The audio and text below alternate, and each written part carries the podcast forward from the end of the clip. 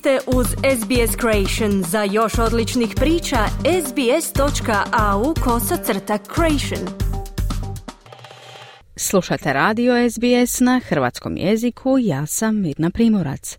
Izdano je upozorenje za smatičare da će Australiju uskoro pogoditi vrhunac sezone alergija.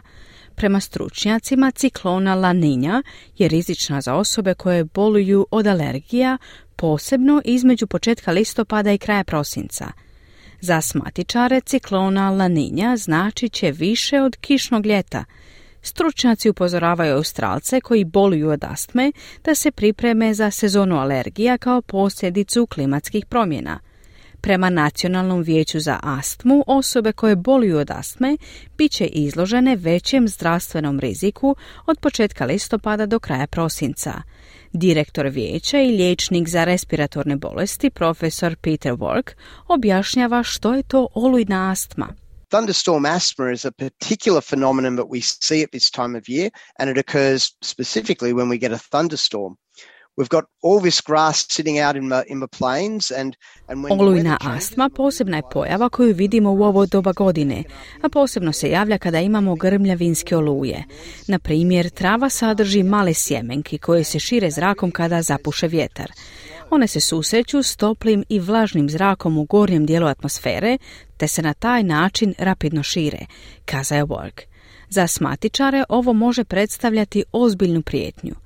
2016. godine deset je ljudi umrlo, a hitne službe postale su preopterećene nakon što je Melbourne pogodila epidemija olujne astme.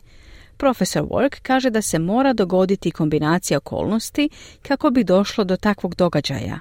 You've got to have lots of pollen in the air. You've got to have the, the right sort of atmospheric conditions happening as well.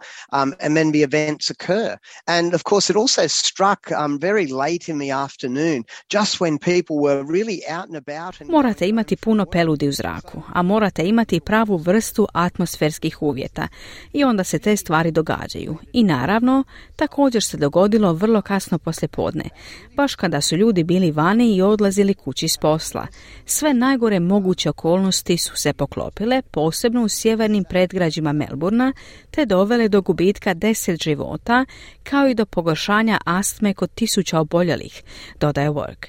Forenzičarka Genevieve Vergara opisuje simptome koje osjeća kao posljedicu brzih promjena vremena. My asthma is also triggered by sudden changes in the weather. So if um, if the air felt like heavier, Moju astmu također pokreću nagle promjene vremena, na primjer ako je zrak teži. Dakle, počelo bi s kihanjem ili osjećajem peckanja ili svrbeža u nosu ili grlu, a onda bi se pogoršalo i razvilo druge simptome. Oči bi mi zasuzile, a zatim bi počele i poteškoće s disanjem, kazala je Vergara. Za mnoge ljude koji boluju od astme, pandemija koronavirusa je samo pogoršala simptome. Gospođi Vergara astma je dijagnosticirana kad je imala samo 9 godina i živjela na Filipinima, a kaže da su dugotrajni simptomi covid njenu astmu drastično pogoršali.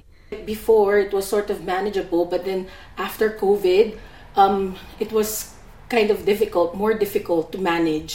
It was more severe because of COVID. Prije to bilo donekle podnošljivo, ali nakon što sam se zarazila koronavirusom postalo je sve teže. Otežano disanje i stalan osjećaj težine u prsima i kašalj, dodala je Vergara. Jedna od deset osoba u Australiji ima astmu, što Australiju čini jednom od zemalja s najvećom stopom oboljelih od ove respiratorne bolesti.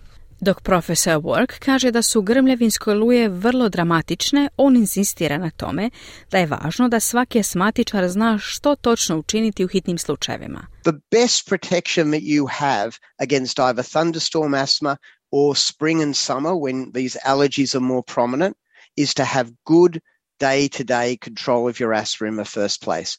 And for pretty much everyone with asthma over the Najbolja zaštita koju imate protiv olujne astme ili proljeća i ljeta kada su alergije izražene jest dobra svakodnevna kontrola astme.